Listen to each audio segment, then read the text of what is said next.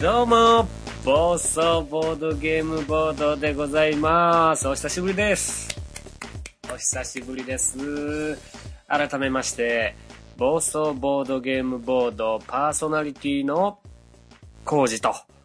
申します。よろしくお願いします。皆さん元気ですか？皆さん元気？僕は病気ですね、花粉症という名の病気ですよ。今年からなっちゃいましたよ。昨年もね、去年もちょっと怪しかったんですよ。多分なってたんでしょうけどね。ちょっと鼻ズルズルするなみたいな感じもあったんですけどもね、今年入ったら確実に鼻はムズムズするわ、くしゃみは出るわ、目はかゆいわ、ぼーっとするわでね、もうコンボが決まってますから、これはもう花粉症やと、いうことで自分で意識しだすとね、意外と症状が収まったりなんかして、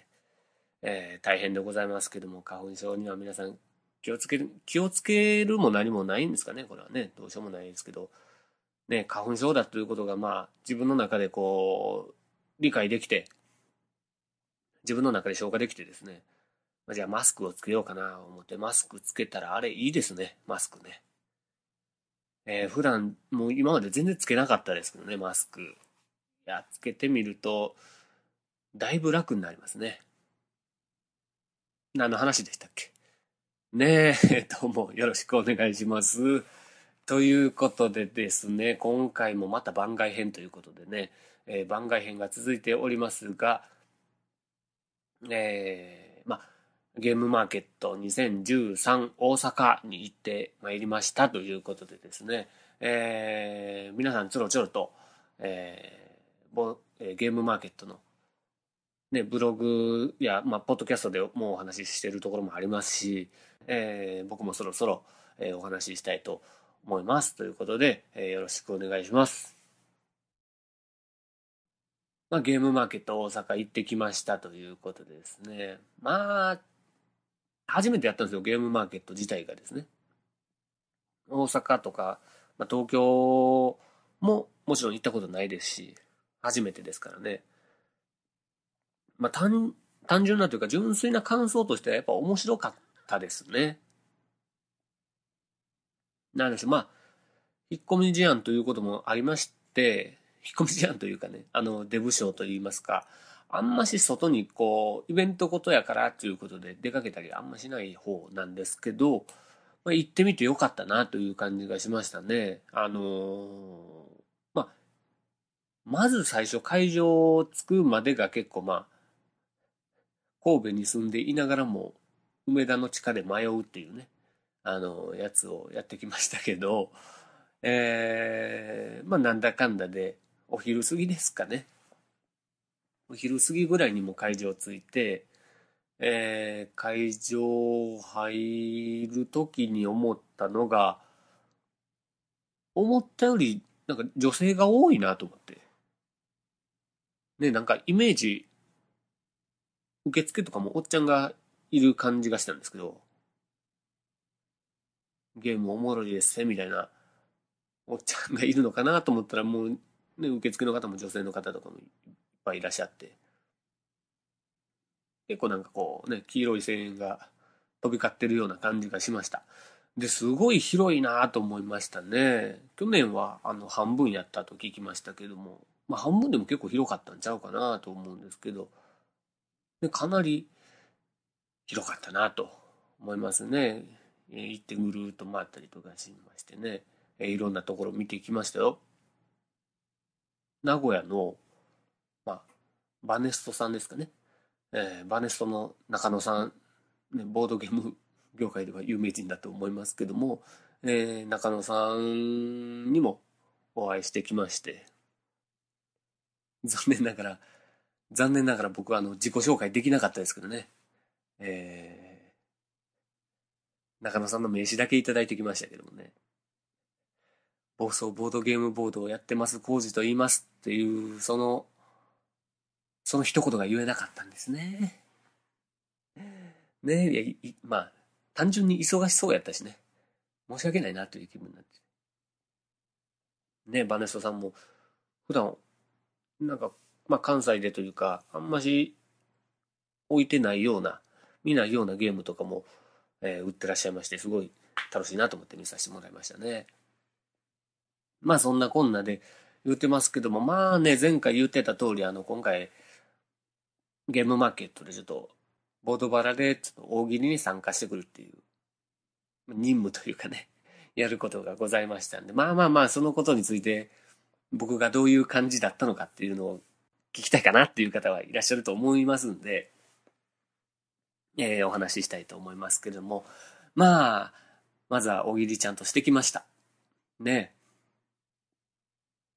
え。ね、まあ、この話する前に、まあ、この話するというか、この話聞く前に、一回ボドバラのゲームマーケット大阪行ってきましたよっていう回を一回聞いてください。ね、そっからのアフタートークというかね、聞いてもらった人に向けての話をしたいなと思うんで、一応ね、音源ももらってるんですよ。MC 大橋さんから、データいただいたんですけど、大喜利やってるその音声データね。で、編集してこっちで使おうかなとも思ってたんですけども、まあ、結構もうフルバージョンというか、がもうボドバラさんにあげてらっしゃいましたんで、まあそちらで聞いてもらってからの方がいいかなと思いますし、まあこんなん言うことによってボドバラさんを聞く人が増えればなという、少しでもお役に立てればなという感じですね。ということで、まだボドバラ聞いてないよという方はそっちまず聞いてもらって、このポッドキャストを聞いていただけたらなと思います。リンクとか貼っときましょうかね。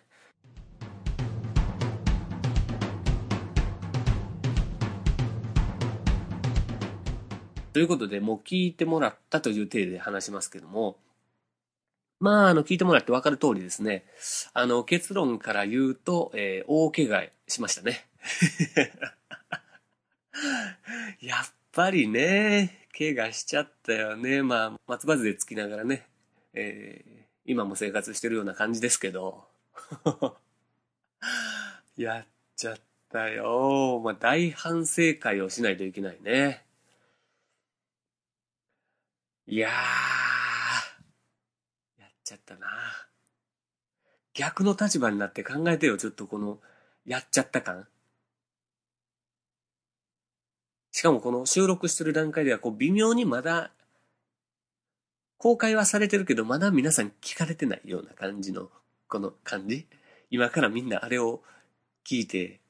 うわーとかなるんやろうなと思ったらもう俺がうわーになっちゃうのね。ああああああ、大怪我しちゃったよね。まあね、これ聞いてもらった人にもう一回聞いてもらうために、てかもう一回聞くときにちょっとさらに面白くなるように、まあ、裏話というかね、僕がその時どういう心境だったかみたいな話をね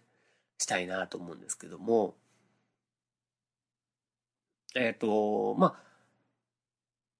ツイッターの些細な一言をきっかけにボドバラで大喜利に参加するという、まあ、ゲストで参加させていただくということになったわけですけど、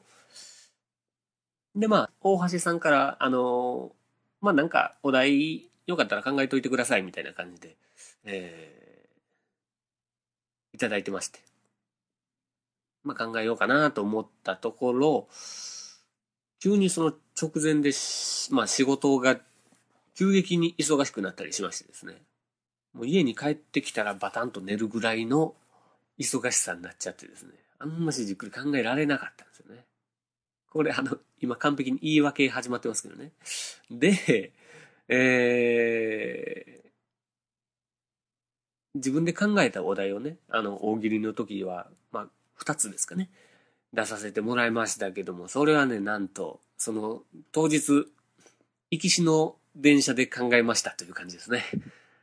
ねえ。まあね、もう前もって考えといてね、答えとかいっぱい持っといたらね、よかったんやけども、だからもうね、今回僕が出させてもらった、お題が、自分、なんだっけな、昨日やったゲーム、途中で記憶が飛んでいる何があったみたいなやつと、憧れの女子とやっとゲームできたけど、あんまり好きじゃなくなっちゃった。なぜっていうやつなんですけど、まあでもこれ、もうお題っぽいのできたと思って、それでよしみたいな感じになっちゃったんですね。考えとけよ。まあ、ほんまに1個ぐらいはあったんですけど、それも記憶が飛んでいるはもう完璧にジャングルスピードのトーテムがパーンって頭に当たったっていう、もう映像だけですよ。それだけで、まあ、1個答えはあるかな、みたいな感じですよ。面白いは別としてね。面白いかどうか別としてよ。で、憧れの女子とゲームできたけどっていうやつは、もう、なんやろね、いざゲームしてみたら、椅子の座り方がちょっと、ガニ股で、渋い顔してこう、ってうなってるみたいなイメージがあったんで、それで、その女子のことをがっかりするっていうイメージだけで、望んだ結果が自分の出したお題にもね、ろくに答えられないっていう。もうね、大橋さんからしたらもうちょっと用意しとけやみたいな感じやったと思いますね。もう、不甲斐ないね。恥ずかしいわーっていう感じですわ。ねえ。まあね、まあ僕がそういう心境だったということで、もう一回改めて聞いてもらったら面白いと思いますけどもね。あとね、ちょっとね、まあ、聞き返して、いろいろ思うところもあってですね。まあ、大喜利の回答云々に関してはもう、不甲斐ないという感じですけど、まあ、ガッチガチに緊張してましたし、まあ、初めましてということもありですね。まあという感じなんですが、なんでしょうね。僕のちょっとその、よそ行きの部分というか、そういうのがちょっと自分で出てたなと思って、もうそっちの方がちょっと恥ずかしくなっちゃった感があるんですよね、僕は聞いてて。まあ、僕の心境ですよ。まあ、ボドバラさんをずっとリスナーで聞いてて、まあ、好きで楽しいなって思ってて、それに出たいなっていう気持ちはあったわけですよ。一緒に絡めたらなっていう気持ちはあったんですけど、僕からもう出させてくださいというよりかは、こう、なんでしょう、出たいなみたいなことをちらっと言ったら、こう、周りの方々も、まあ、元原さんも含め、こうじゃあ出ようよっていうような流れに、こう、してもらってですね。で、まあ、出てるような感じで、ちょっと、なんか自分の中でちょっと申し訳ない感が、なんかすいません感があったりとかしてですね。あとね、まあ、そういう気持ちもあってからなのかなと思うんですけど、あったからなのかもしれないですけど、なんかね、こう、まあ、MC 大橋さんがもちろん場を仕切るんですけど、その、考え出すと、じーっとこう、まあ、なかなか、難産やったわけじゃないですか。ね、回答がなかなか出えへんと。ポンポン出したいと思ってても全然出えへんかったんですよ。頭真っ白になっちゃって、緊張でね。で、その間をちょっとまずいなと思った挙句、なんでしょう。まあ、一緒に大喜利させてもらった篠原遊戯重工さんの、篠原さん。ね、と、リスナー代表として、佐藤さんですね、もう一緒にいらっしゃいましたけど、なんかポッドキャストやってる僕がちょっとこう頑張らなあかんのかなっていうちょっと気持ちもあってね、間がかなり空いてしまったらちょっとこう別の話題を振るみたいな、間を持たせようみたいな感じでちょっと頑張りすぎたなと思って、後から聞くとちょっと出しゃばりすぎてる感がしてね、自分で恥ずかしくなっちゃったりとかしてね。で、まあ、ああいうなんか間のトークとかを入れなければ、もうちょっとこう、シンプルな編集にできてスッキリした感じになったんじゃないかなと思うけど、ちょっと、まあ反省しつつね。まあ、ちょっちょっと変な責任感があってね。力みすぎた感もあるよね。もうね、いやー、なんかね、何週間回っても面白いですわ。ボトバラ、大阪大喜利のね、会。いやー、大橋さん、僕のイメージより全然優しかったですね。めちゃめちゃ優しく、で、そのボドバラの方でも言ってましたけど、ちょっとね、お客さんとしてゲストとして見てるから、ちょっと楽しんでもらいたいという気持ちが第一でした、みたいな話をね、されてたんで、まあまあ気を使っていただいてたんやなとは思いますけど、まあね、まあ、もっと、まあほんまのお橋さんからすれば、お前、もっと出せやと。普段から大喜利やってんのやろうかと。あんなもう最初に言うんじゃなかったぜ、マジもういらんこと言ったぜ。ねえ。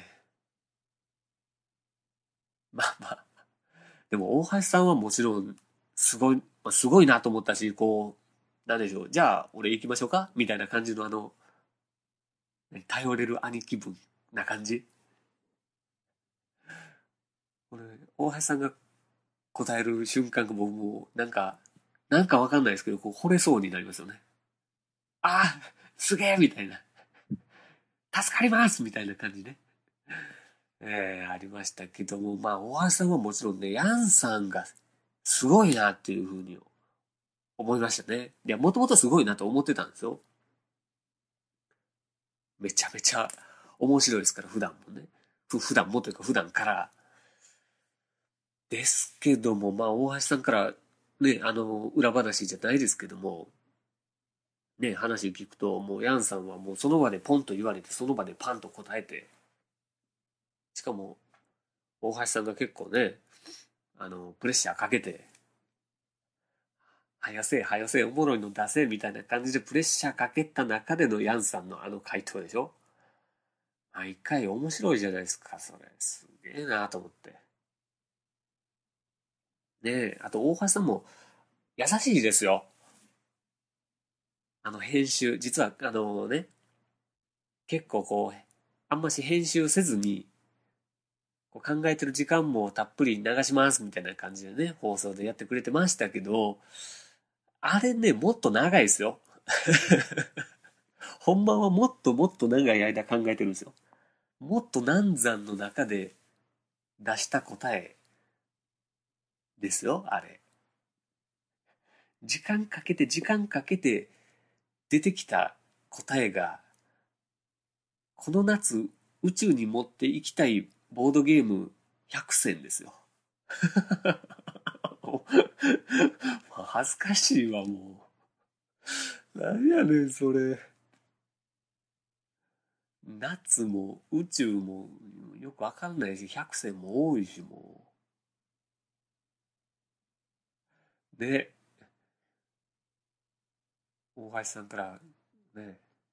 持ってました、工事スタイルみたいな感じで言っていただいて、救われた感はありますけどね、もう。工事スタイルはちょっと見直そうと思いますよ。ね、怖いわ。でも、まあ、なんだかんだで、楽しかったな、という。一緒に絡んでいただいて、で、篠原遊戯重工の篠原さんとも一緒に絡めてお名刺もいただきましてね。非常に嬉しかったな、ということと、まあ、後から考えて、もうね、やっとこの2日3日経って今ですけど、改めて考えると、今回で初めて、まあ、その大喜利に、参戦する感じで、初めてなんか暴走ボードゲーム暴動のタイトルらしいことができたのかなという気がしますね。暴走しちゃった感はありますよね。まあこれも、なんでしょうね。ツイッターアカウント、ジャンゴさんのおかげでしょうかね。ねえ、まあまあ、なんだかんだで林立ててくれたおかげでこんなね、いい経験がね、ちょっとギブスはつけることになりましたけど、いい経験をさせてもらいましたんでね、本当、嬉しかったです。本当にありがとうございます。ボドバラの大橋さんも、本当にありがとうございます。お世話になりました。不甲斐ない結果で申し訳ないです。すいません。ですけどもね。ねえ、帰り道、佐藤さんと一緒やったんですけど、二人の反省会が面白かったですからね。僕たちは今日どうしてあんなことになってしまったんでしょうかみたいな話し合いでしたからね。いや、佐藤さんも本当にお疲れ様でした。ね、傷をね、舐め合いましょうよ。ね。いい思い出です。まあ、そのゲームマーケットの後ですよ。ボードゲーム研究室のね、川崎さん主催の交流会ですね。当日交流会に、参加させていただきまして、いろんな方々とお会いできててですね、これも非常に楽しかったなという思い出なんですがね、お会いした方々がですね、まあ、ポッドキャスト関連で言いますと、まあ、ボードゲーム研究室のお三方、川崎さん、吉田さん、直江さんですね。あと、まあ、もちろんボドバラの MC 大橋さんも、交流会に参加されてました。で、あと、フランとアバンと仲間たちの、アバンさん。あと、屋根裏部屋のペガさんですね。あと、パワーナインラジオのナインさん。まあ、ポッドキャスト関連だと、まあ、この辺というか、このようなメンバーですけども、まあ、他の方々もたくさん、いらっしゃいまして、いろんな方々と、お話できて楽しかったなと思うんですけどもね、まあ、ほとんどというか全員ですね、初めましてですから、まあ、なんでしょうね、お会いした感想なんかを、印象ですかね、お話ししますと、まあ、まずね、川崎さん、ちょっとね、交流会の時はかなりもうお疲れモードで、あんましお話できなかったですけどもね、あの方の、まあ、ゲームマーケットの最中でも、もう、社交力がとんでもないなと思いましたね。やっぱただもんじゃないですね。川崎さんは、まあ、はじめましてっていう挨拶させてもらった時も、なんでしょうね、話しやすさ、親しみやすさというかね。もうこんな人見知りの僕でも、もうなんかスルスルっとこう心を許せるような感じがしましたね、川崎さんね。で、川崎さんの歩くとこ、みんなこう周りから「おお、川崎さん」みたいな。で、川崎さんも「おお、お疲れです」みたいな。「どうもどうも」みたいな。大人気ですね、川崎さん。すげえなと思いましたね。ね、あと、ボードゲーム研究室の、まあ、吉田さんはですね、実はというか、まあ、その交流会の飲み会の席でだけお会いしたので、あんましというか全然お話できてないんですけどもね、まあ、吉田さんがこう皆さんと話してる感じを見てるとですね、非常に表情豊かで、ね、盛り上げスキルがすごいなと思いましたね。吉田さんのいる周りが結構ドカンドカンなってる感じがしましたよね。笑わせてるなぁと思って。やるなぁと思って見てましたね。あと、直江さん。ね、直江さんは交流会の前にお会いできまして、その後、ちょっとお話しさせてもらいましたけどね、非常に優しそうな方だなと思うと同時にですね、ちょっとね、僕と同じような匂いがしたというかですね、まあ、直江さん自身も人見知りだっていう話をされてたんで、なんかね、こう、妙な親近感を持ちましたね、直江さんには。またなんかいろいろお話ししたいなと思えるような、ちょっとね、人見知り仲間というかね、勝手に仲間にしたら直江さんも怒るかもしれないですけど、非常に、話しやすい方でしたね。あと、まあ、ボドバラの MC 大橋さんですよ。まあ、大橋さんかっこいいっすわ。こんなん言うと怒んのかな、わかんないですけど。あとね、Facebook の方で、ちょっと前にその友達申請を僕がふっかけてたら、承認してくれてですね。ちょっと写真なんかも見させてもらってたので、お顔はなんとなく、存じ上げてたんですけども、写真で見るより、断然かっこいいなと思って。あと、想像以上にマッチョでしたね。マッチョというか、こう、腕が筋肉質だったなと思って。で、そういえば、腕相撲が好きやとか言ってたなと思って。そら、力あるわなと思って。でも、もっと、イメージではもっと怖い人やったんですけどね。すごい話しやすかったですね。気を使ってくれてたのもあると思うんですけど、非常に話しやすくて、また一緒になんか、大喜利とかで遊ばせてほしいなと、遊んでいただきたいなと思いましたね。あと、花粉症、ほんまに辛そうやったなと思いました。ねえ、もうね、涙目のルカみたいな感じでね、目がうるうるなってましたよね。ちょっと心配になりましたよね。涙目のルカが分かんない人はね、調べてくださいよ。ほったらかしでいきますけども。あと、アバンさんはね、イメージ通りでしたね。イメージ通り、僕が想像してた感じの方でしたね。ただ、思ってたよりもやっぱ大きかったですね。思ってたよりも 1.5 倍ぐらい大きかったかなという感じがしましたね。あと、アバンさん、フランとアバンと仲間たち聞いてるアバンさん独特の笑い声というか、爆笑した時の声、裏返っちゃう感じというか、ヒャヒャヒャっていう感じ、あれがこう生で聞けたことにちょっと感動しててですね。わあ、これや、アバンさんの笑い声やと思って。ね、ちょっとゲームマーケットの途中でも一緒に回らせてもらって非常に楽しかったですね。ありがとうございます。あと、屋根裏部屋のペガさんはかっこよすぎるでしょうと思って。ねえ、しかもめちゃめちゃ、年齢は僕よりかなり先輩やったんですけど、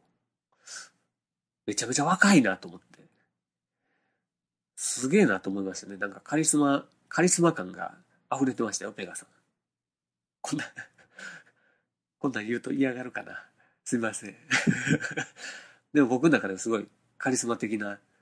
存在でしたね。あと、ナインさんもね、パワーナインラジオで早速僕のことを面白おかしく取り上げてくれてましたけど、ありがとうございます、本当にね。面白かったですけど、僕からしたらほんまナインさんが予想と全然違ったんですよ。もうね、一人喋りの先輩ですから、ね、聞かせてもらったらものすごいテンションで、いや、ほんとこう、体の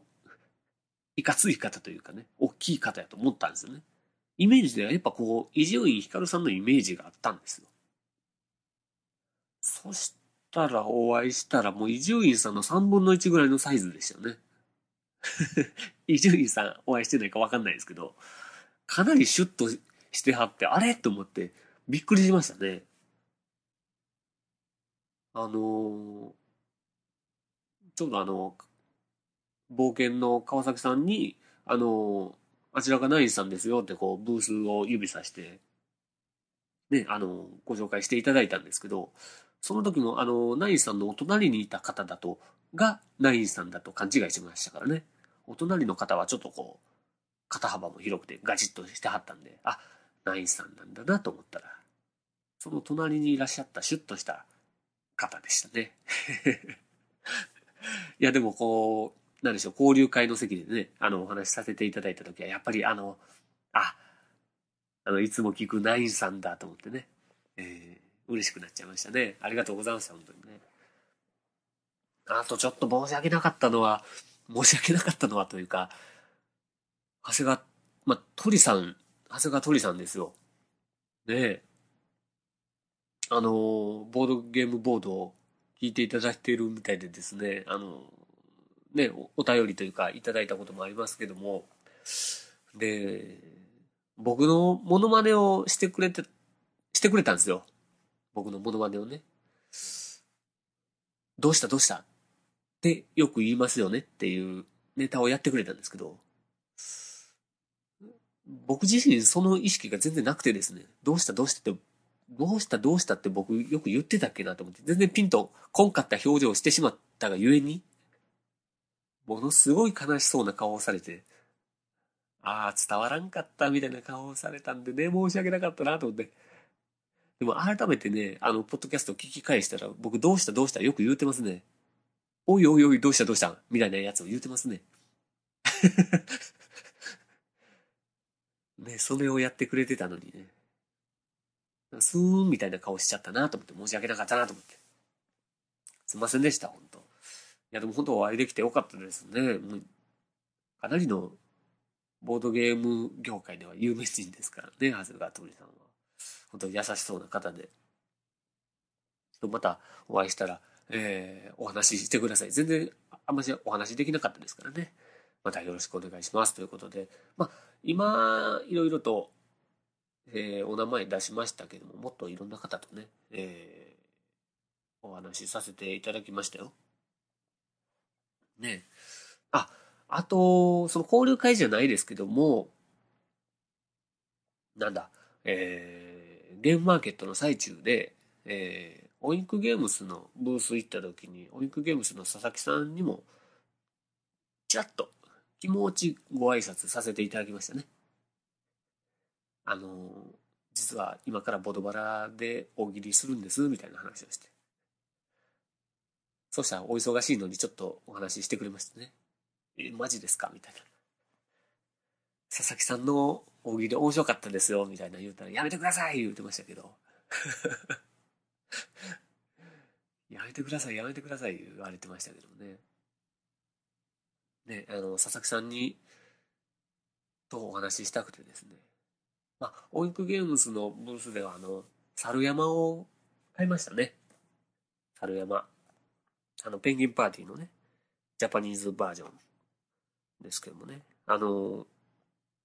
ゲームマーケットじゃなくても買えるけどね。なんか買おうと思って猿山買いましたね。いや、ペンギンパーティー昔いろんなお店で見てて欲しいなと思ってて、買おうかなと思ったぐらいにちょっとなくなっちゃったんで、ちょっと欲しかったところなんですよ。あとはね、YBY ゲームズさんの、フランケンデリバリーとかね、購入しました。で、このゲームに関しては、他のポッドキャストで多分たくさん喋ると思いますんで、僕は言いませんけどもね、非常に面白いゲームでしたね。あと、八百万さんっていうのかな、ね、アイドルいらっしゃいましたけど、多分僕はバレてないんでしょうね。バレてないというか、暴走ボードゲームボードを知っていらっしゃるかどうかわかんないんですけども、フォローしてくれてる方もいらっしゃるのであれですが、どの人が工事やったのかなという感じかな。あんまし絡まなかったですからね。とにかくいい経験でしたね。そしてもう死ぬほど疲れましたね。めっちゃ疲れた。わかんないですけど。そういうイベントに行くと、この暴走ボードゲームボードのこのポッドキャスト聞いてくれてらっしゃる方が結構多いなということが分かりましたね。なんでしょう。僕から、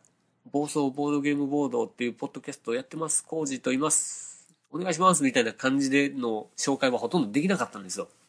紹介というか宣伝がね、自分からはやっぱり初めてで緊張してたのもありますし、人見知りですからね、なかなかどうせ聞いてへんやろみたいな感じになっちゃうんですけども、周りの方が、この人がコージさんですよみたいな感じで紹介してくれて、みたいな感じで言ってくれる方もいらっしゃったんで、本当ありがとうございますと思うと同時に、もうちょっと頑張るんだなと思いましたね。ポッドキャスト一人でベラベラ止めどなく喋ってるだけですけど、なんかね、今後、ちょっとまあゲームマーケットも終わったし、まあ春はありますけどね。春というか東京はありますけれども、ちょっと僕は行けそうにもないので、まあちょっと今後どうしようかなと思うきっかけになったというか、なんかね、もうちょっと頑張っていこうかなと思ったので、なんかコーナーを作ろうかなと思いましたね。まだ全然考えてないですよ。でもなんかこの暴走ボードゲームボードといえばみたいな名物コーナーみたいなのできればなと思うんですよね。どうしようかな。なんかちょっと思うのはゲームの、まあ、ちょうど僕音楽やってるもんですから、ボードゲームの曲テーマソングじゃないですけど、ちょろっと作ったりなんかしようかなとも思ったけど、毎回それするのは大変やし、全然更新できひんやろなと思って。ねえ。まあたまにやってみるのはいいかなとは思いますけどもね。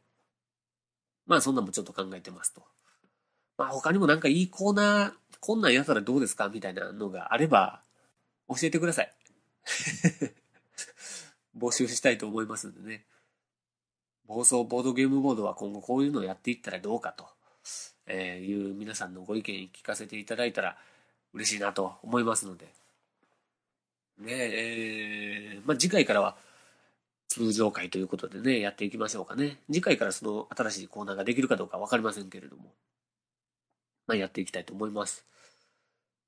ということで、なんだかんだで結構長い間喋ってるんでしょうかね。わかりませんけれども、今回本当にゲームマーケット2013大阪、